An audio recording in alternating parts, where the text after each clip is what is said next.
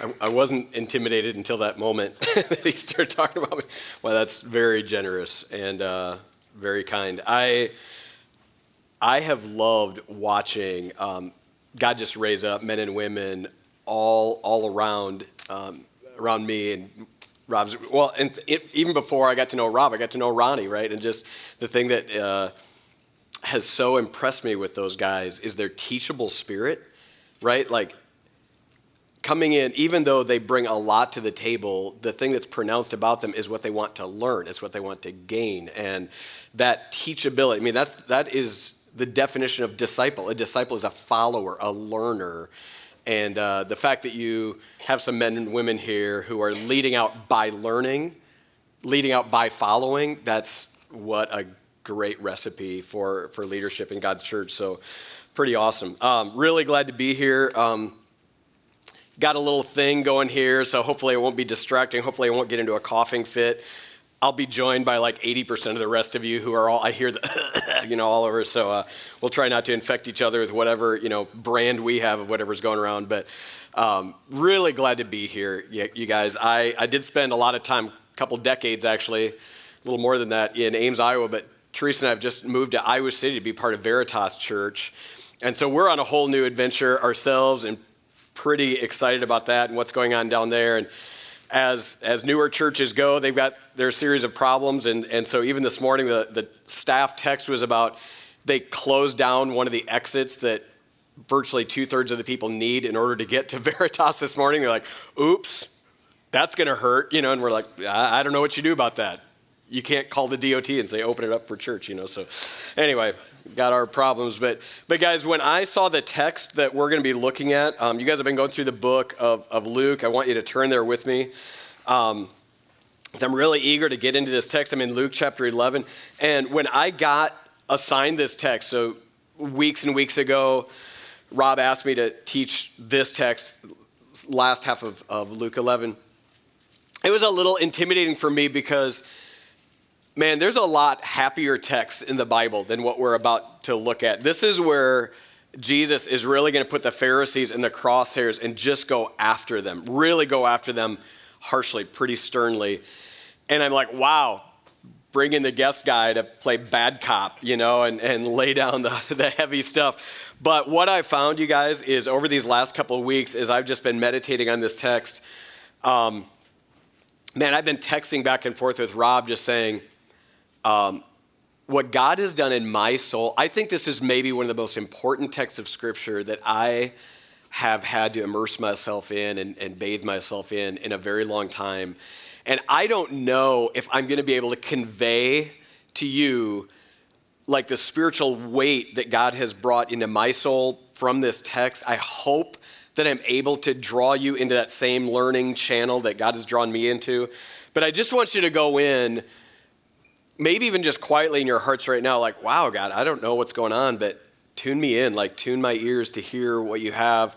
Because I don't believe that it's uniquely just for me. I'm grateful it started with me. I don't believe it's supposed to end with me. I do believe that He's got a work to do in a lot of us uh, as we turn our attention here. I do want to say real quickly that you guys are going through Luke and, and you're, you're trying to do a, a flyover Passover to get everybody really acquainted with Jesus and, and the way that he's presented the Gospel of Luke, which means every now and then you're going to be skipping along. So if you were here last week, you heard Rob bring a text out of Luke 10, which was just phenomenal. Man, I listened to that and was so, so encouraged and so challenged um, by last week's message out of Luke 10. But now we're going to skip some pretty important stuff like the Lord teaching his disciples how to pray and stuff like that. It's not because it's insignificant, it's just, you know, in order to give the sweep of the whole book. That's what you guys are doing. So go back this week and read some pretty incredible portions of scripture that you won't necessarily be covering on a given Sunday, but some really, really important stuff on the first end of Luke 11. But I want you to look when you get to um, chapter, chapter 11, verse 37. Look what, look what happens here. It says, as he was speaking, Jesus is, is having this teaching moment. As he's doing that, a Pharisee asked him to dine with him. So I want to hit pause because if I don't maybe frame this a little bit, you won't get the gravity of what's going on in this conversation that Jesus is about to have. So if you've been around the Bible for very long, you've you've maybe thought up or conjured up this idea that the Pharisees are, in some ways, the, the quintessential bad guys in the life of Jesus. They're the ones that end up really pitting themselves against him and uh, eventually snuff him out, like physically. They're the ones that, that fuel the, the rage to get the crucifixion done. Um, but I want you to know about the Pharisees that they didn't start off that way. Like generations before this point in time, the Pharisees were actually the Jewish people who were looking around at the cold heartedness of their fellow Israelites, the way that people were disregarding their Bibles. And the Pharisees were the guys who actually reclaimed allegiance to the Bible, really felt strongly that they needed to order their lives after the Bible and teach others to do so. So they had a huge positive impact on bringing revival to the people of God generations before this. But as time has gone, as generation has come and gone, by the time we get to the, the Pharisees as we see them now in the life of Jesus, it has really been reduced to this sect of leaders who have become almost like the, the Bible Nazis in a way. Like the heart to get their hearts right with God, the, the passion to know God through the Bible, that's long since passed a couple generations ago. And now they're like this spiritual police they're just taking their Bibles, looking for every rule that could possibly be imposed on themselves and especially on everybody else, and they're just going with it. And more than that, they're taking the rules that God has laid down and they're going further than that. They're going way past that and adding layers and layers and layers and layers and layers of rules and, and all this stuff, just cluttering real faith toward God. Um, they really believe themselves to be like the arbiters of all things religious. Okay? The Pharisees believe themselves to be like at the, the, the top of the pyramid. They're the ones that are the arbiters of all things religious, and they're going to tell you what to do and what not to do, especially. And I, I just want to have a moment to say, I kind of get this, okay? Um, I feel like I have some Pharisee tendencies in me, and God's going to use this text to even bring that out more and more. But even when I first gave my life to Christ, so I gave my life to Christ as a, a student at the University of Northern Iowa, and I remember it was like exhilarating to come to know Jesus and to come to know the gospel. But I soon got immersed also in the Christian subculture, right? Just all the stuff that kind of gets attached to Christianity that was all foreign to me. Like I didn't know anything about that till I'm 19 and giving my life to Christ.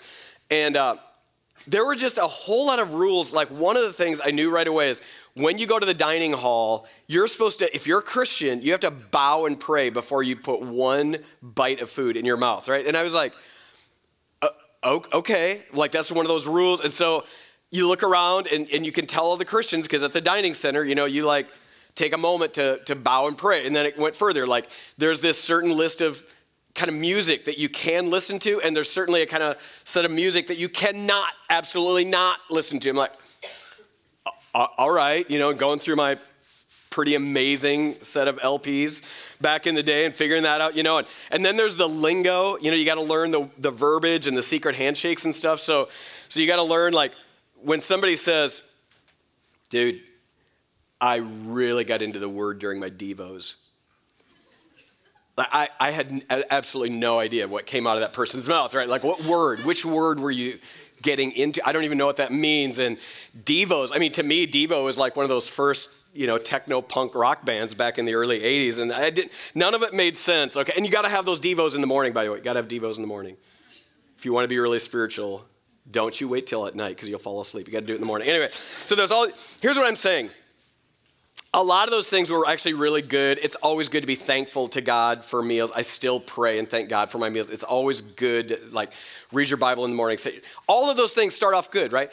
But at some point, if you're not careful, they get reduced just to a set of rules that honestly, you can read your Bible all day long and not find that specific set of rules. That's just something we've done to help Christians along, but pretty soon you can get your focus on the rules and lose the heart behind them. You know what I'm saying? So I don't want you to uh, uh, imagine that we're just hundreds of miles away from the experience of the Pharisees. I think we're actually a lot closer to the experience of the Pharisees than, than we might imagine. So that's who he's about to have this encounter with, and I just need you to maybe be familiar with who these guys are. So, as he was speaking, this Pharisee asked him to dine with him. So he went in, reclined at the table. And when the Pharisee saw this, he was amazed. that he, Jesus, the Pharisee sees Jesus reclining at the table, amazed that he did not first perform the ritual washing before dinner. But the Lord said to him, Now you Pharisees clean the outside of the cup and the dish, but inside you are full of greed and evil. Okay, we're going to hit pause and then we're just going to start going through what he says from here on out. But guys, you don't have to be a Bible scholar to know the answer to this one, okay? What do you call someone who is one way on the outside and is something very different on the inside? A hypocrite, right? If there's somebody that seems to be one way out here, but inside is somebody totally different, we all know what that's like. It's hypocrisy. What I need you to know is, is Jesus is just getting warmed up. Okay, that's just his opening line that we just looked at. And, and if there's one maybe big idea to what I want you to, to grasp as we're going through this, is if there is one thing that will get Jesus really riled up, it's hypocrisy. Okay? Like you this isn't just in this text. Just keep going through this gospel, and if there's one thing, you're gonna see this. If there's one thing that really gets Jesus riled up, it's gonna be hypocrisy. And just note, notice one thing. The Pharisee actually didn't even say anything. He was just thinking it, right? He didn't even say anything. Okay, so now Jesus does have the distinct advantage of being God, right? So he did read his thoughts. But even more than that, even more than that, you just get the idea. He probably had the look. You know what I mean? Like, you know, just that utter look of disgust, like disapproval at the hardest level. Like, I just remember one time. Okay, this is clearly not in the notes. I got to get moving here. But, but uh, I remember I was a brand new believer, still trying to figure out the Christian subculture. But it was around Halloween time. I got invited to a toga party. Don't ask. It was this thing back in the 80s. Anyway, went to this toga party. But uh, as I don't know why, I wore a St. Christopher Protect Us medallion thing. Anyway, there was a Christian thing going on later that night that I had been invited to, and I'm like, dude, I'll totally go with you, but you're gonna have to come get me from the toga party, and then I'll go with you to your Christian thing. And uh, they're okay, so I'm dancing, having this toga party, and they come and get me. So I'm like, oh, sweet, it's time to go to the Christian thing. So I go to the Christian thing, and I get, and they're gonna watch a movie, um, and oh my word. Anyway, so we're gonna at the Christian thing, and I'm sitting there in my toga, and uh, which just the absurdity of all this as I think back, I'm like, ah, oh, anyway, somebody give him the book on how to be a Christian. Didn't have that yet. So I'm sitting there in my toga and my St. Christopher Protect Us, and I turn around to talk to somebody, and the, and the gal behind me just goes, oh, Why are you wearing that? In the most disdainful way. And I just remember being so confused, like, the toga? No, no. that should have been what she was questioning. No, it was the St. Christopher protectors. Like, apparently at that club, you don't wear those things, right? I'm just saying, like, sometimes you wouldn't have even had to say that just to, like, you know what I mean? That's what Jesus gets. No words. He's just, he's just given the, the look.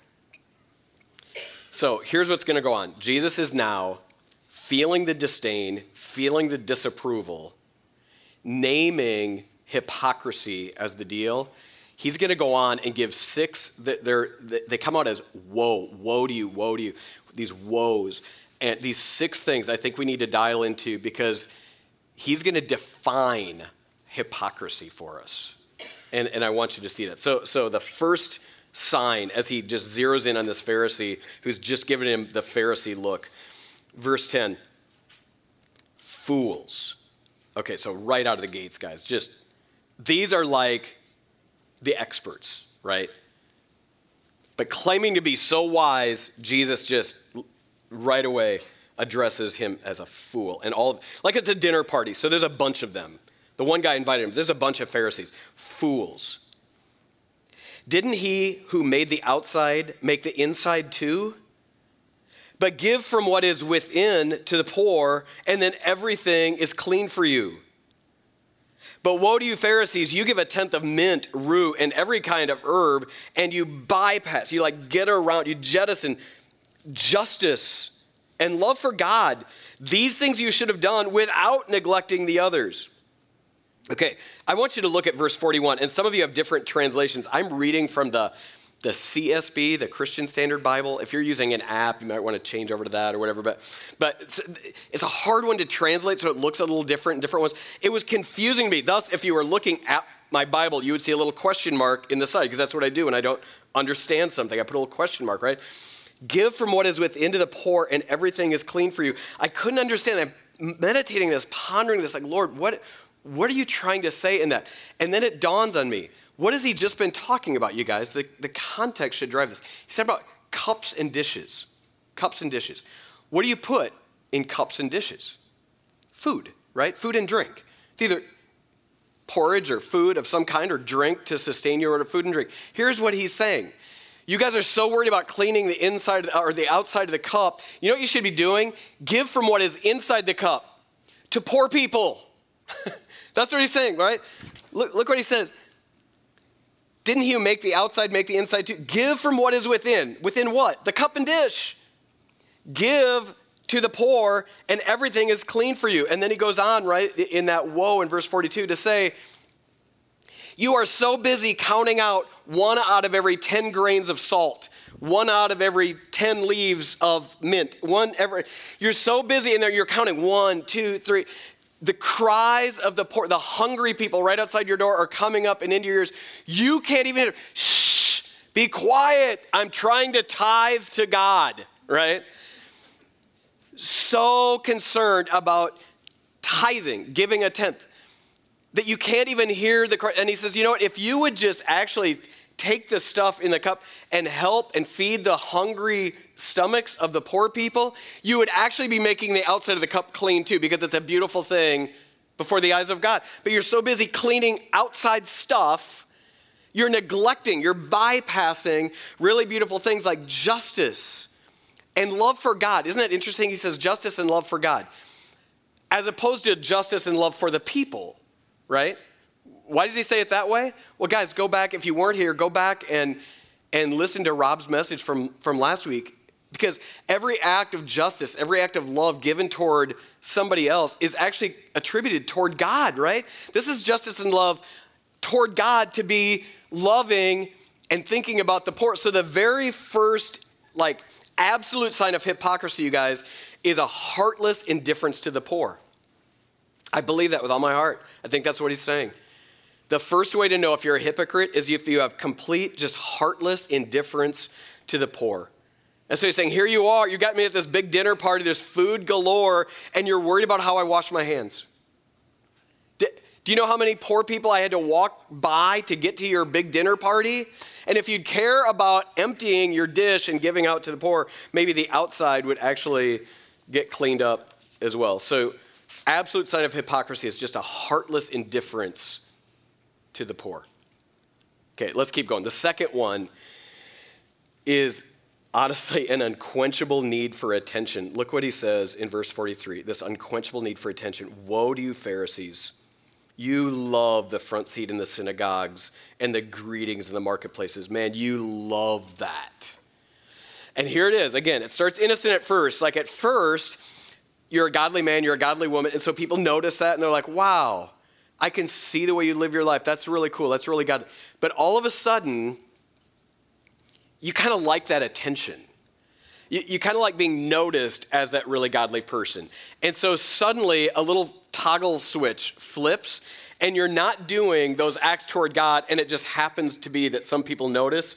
Suddenly you flip that switch, and you're doing things in order to be noticed and identified as a godly person. And so God kind of gets shoved to the back, and it's actually the act itself that is more important than the one that you were attributing it to, right? And so I'm just saying the second thing out of his mouth is you have this just this unquenchable need for attention. You just want more. And suddenly you're having to ask yourself, man, am I doing what I'm doing to honor God or to get the applause of people? So even go back to, again, last night we go out with Rob and Lisa. What do we do? We prayed before the meal. Why? Because we're thankful. We're thankful to God that He's provided for us.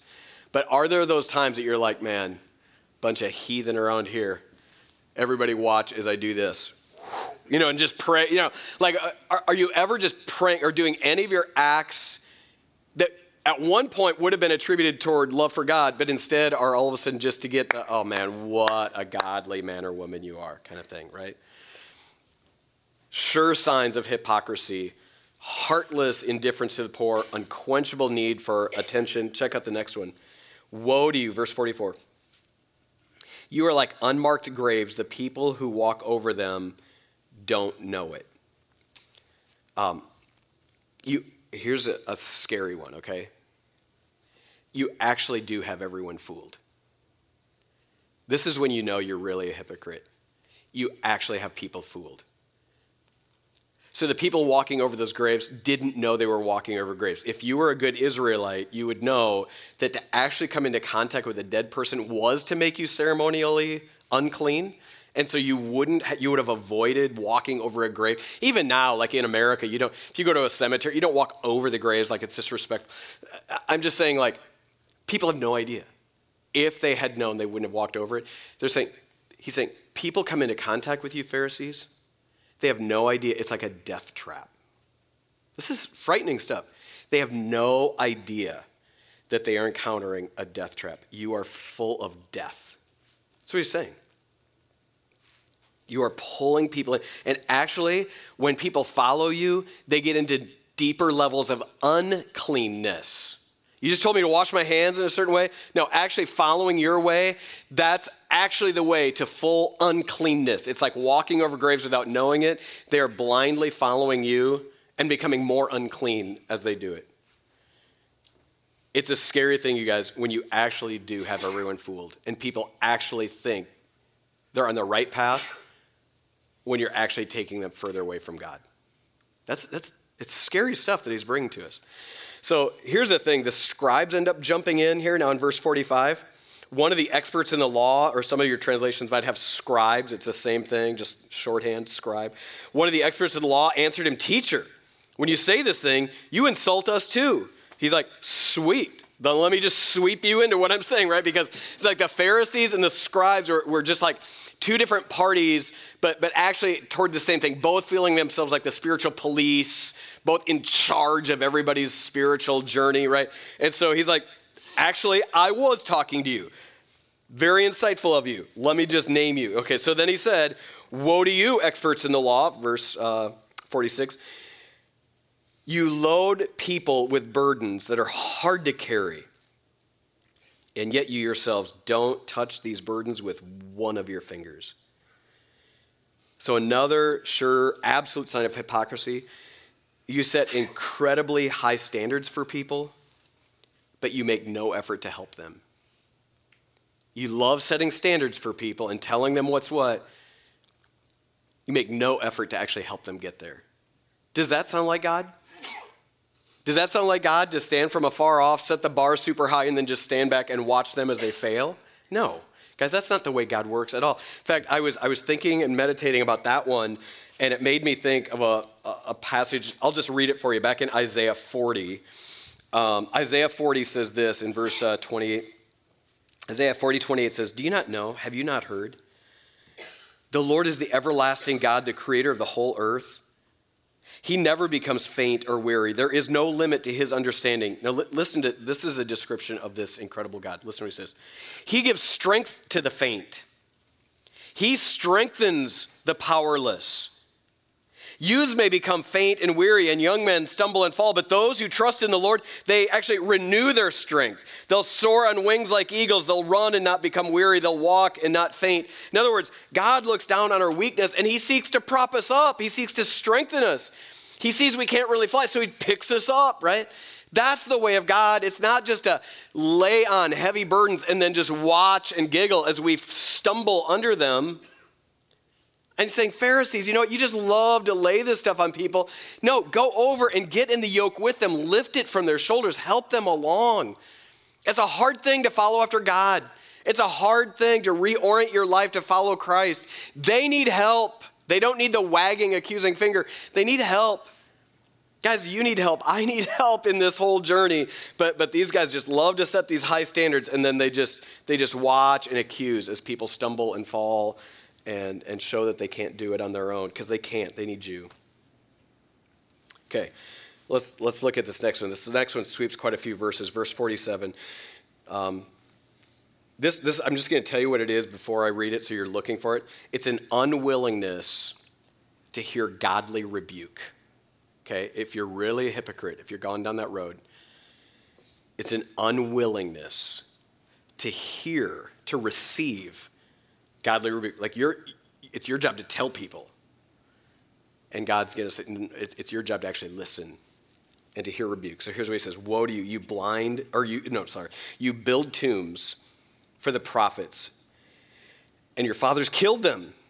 Therefore, your witness is that you approve the deeds of your fathers, for they killed them and you build the monuments. It's like you're just in cahoots. You just keep going with this. These prophets are being sent to you. Because of this, the wisdom of God said, I'll send them prophets. I'm going to send them apostles. Some of them they'll kill and persecute so that this generation be, be, may be held responsible for the blood of all the prophets shed since the foundation of the world, from the blood of Abel to the blood of Zechariah, who perished between the altar and the sanctuary. Yes, I tell you, this generation will be held responsible.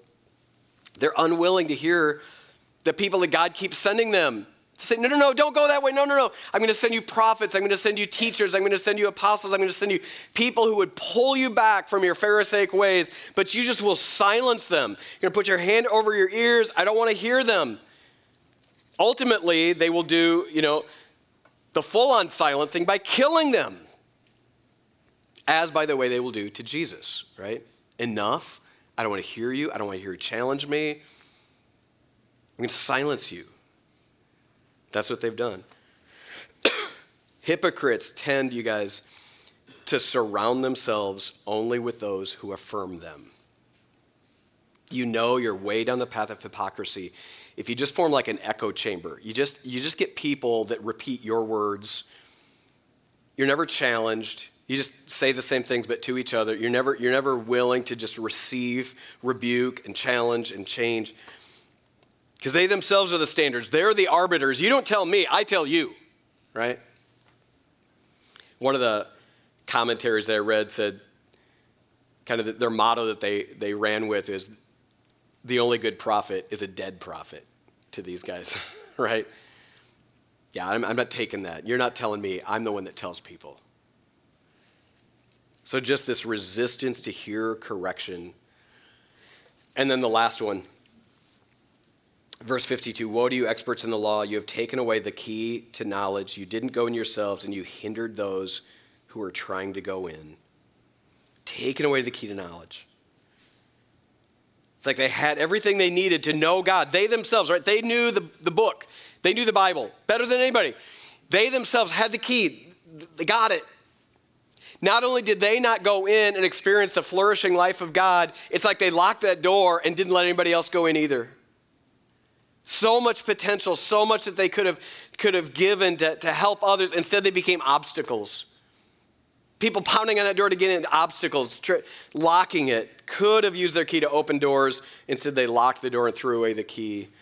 And, and that's, that, that's like the thing that's probably just really riling Jesus up is you guys knew the book better than anybody. Why couldn't you have helped people? Instead of constantly just sitting in judgment? Why couldn't you have helped them? Okay, here's where we get the plot twist that I was referring to earlier. Okay, so so verse 53 is as as we would have expected. When he left there, the scribes and the Pharisees began to oppose him fiercely. You can imagine, right, you guys? So now these two tribes, scribes and Pharisees, they unite together and, and they began to oppose him fiercely, to cross examine him. You're going to see that a lot as you continue to turn the pages of Luke, coming in and trying to trick him about many things. They were in lying in wait to trap him in something that he said. Okay, so that we expected. If even a cursory reading of the of the gospels will tell you yeah the pharisees are going to go after jesus the scribes are going to go after jesus try to trick him so that part ending the chapter yep saw that coming Yep, they're super offended. They want to silence him like they have every other prophet throughout the generations. Yeah, I get it. But, but Rob actually pulled a fast one on me and assigned not just the end, pretty nice little chapter break there at the end of chapter. No, he said, no, you're supposed to teach through the first part of chapter 12. This is, this is the plot twist. This is what I didn't see coming. Check this out. Meanwhile, It's really an unfortunate chapter break because meanwhile, a crowd of many thousands came together, right? They want to get close to Jesus. They're loving this stuff. They're, they're just coming in to talk to Jesus so that they were trampling on one another. And he began to say to his disciples first. Oh man, you guys, I underlined that and then circled the word first. Here they all come, and now he turns and said to his disciples first, Be on your guard against the leaven of the Pharisees, which is hypocrisy. Because there's nothing covered that won't be uncovered. There's nothing hidden that won't be made known. Therefore, whatever you have said in the dark, it will be heard in the light. Whatever you've whispered in an inner private room, it's going to be proclaimed on the housetops. Here's what I didn't see coming, and God has just torn into my soul with this. This story isn't put in the Gospel of Luke to get me to wag my accusing finger at all those Pharisees out there. It's to get me to look in the mirror. That's why it's there. You, you get the idea that Jesus had that whole dialogue with the Pharisees, certainly wanted to communicate what he did to them. He's calling them to a, a level of repentance, he's trying to expose them. But, but the greater audience there was for Peter and James and John and Jeff and Teresa and Rob and Lisa and all of you guys. Because, guys, we are not better than the Pharisees. We're not. And all of a sudden, his disciples are getting caught up in the, the thousands are coming. They're flocking to Jesus. And now you're standing there like, sweet, check this out, right? Like, look at people just, they're coming our way. And you're, you're feeling great about life, right? and, and Jesus at that moment. Just so I just want you to even just you have to set yourself in this scene, okay? Just try to imagine this played out like in cinema or something. So you've got Jesus and you've got the throngs and you got Peter, James, and John. Like even during the encounter at the end of chapter 11, just imagine being Peter or James back there, like, that's right. You go tell him, Jesus. You know, just like constantly, like you're behind Jesus, he's going after the Pharisees, and you're feeling all good. You're like patting each other, like, yes, we're on the good side, right? It's, it's really exhilarating, right? It's, it's intoxicating to be in the in crowd and to be the ones just wag. That's right. Listen up, Pharisees. You know, you're back, safe behind Jesus, and then suddenly, Jesus turns, right? And he's looking at you, but it's not with that same fire of indignation like lovingly, he looks into your eyes. He's like, guys, be careful. Be so careful, because that leaven of the Pharisees, it's really contagious. Like,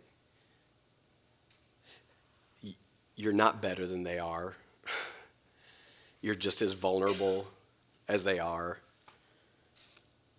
So, even that whole part about nothing hidden that won't be made known, whispers are going to be made known. He's just trying to say, yeah, you, you might be able to fool a lot of people. You're actually not fooling God at all. And, you know, he's like, I, I just need you to know yeah, there's a lot of people around that have no idea.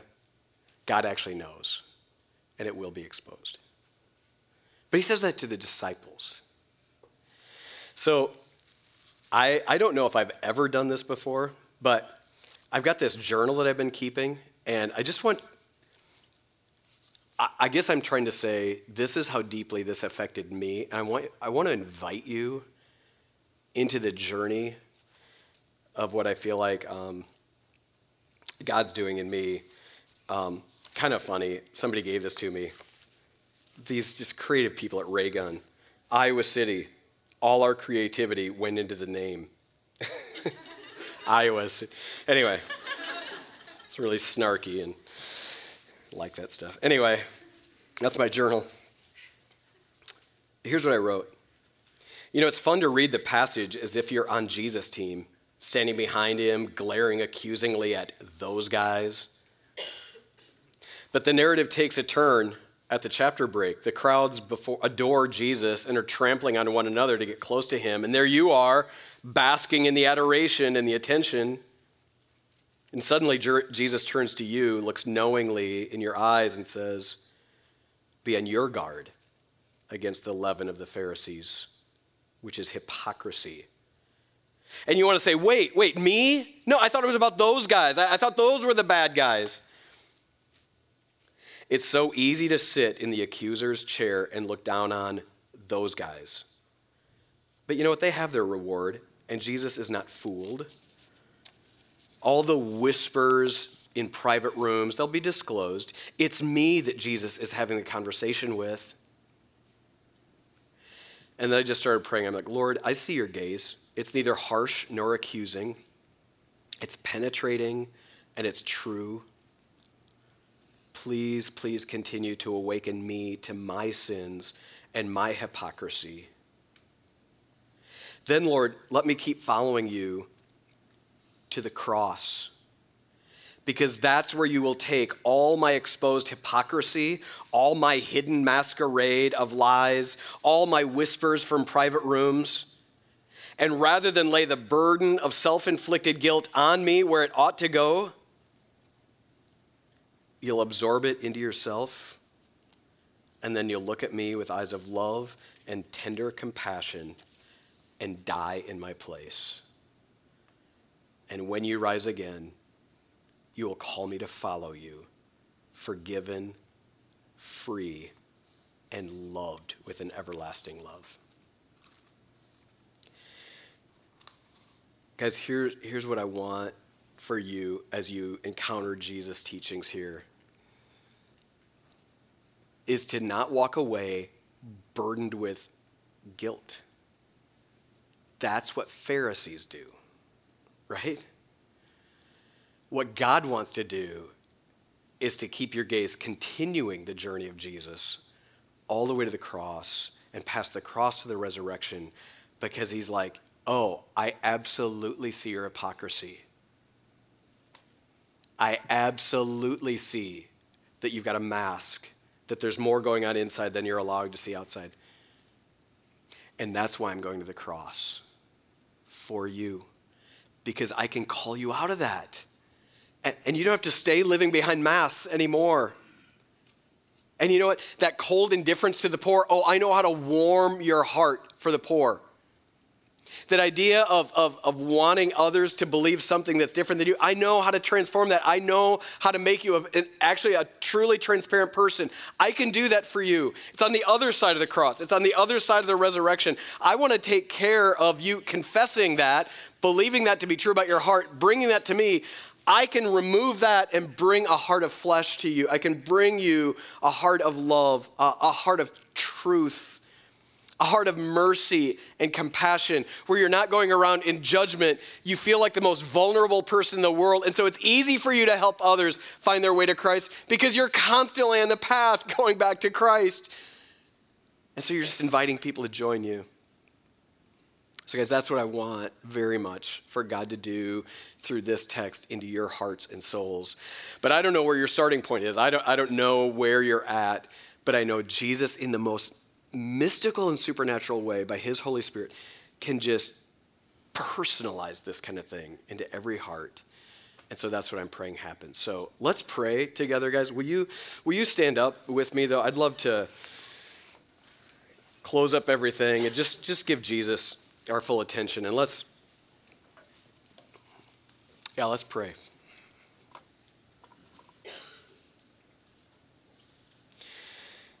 So, Jesus, um, your word is so, like, it's sometimes really scary to open your Bible. it is, Jesus, because here I am. It's been so many years ago that you first encountered me.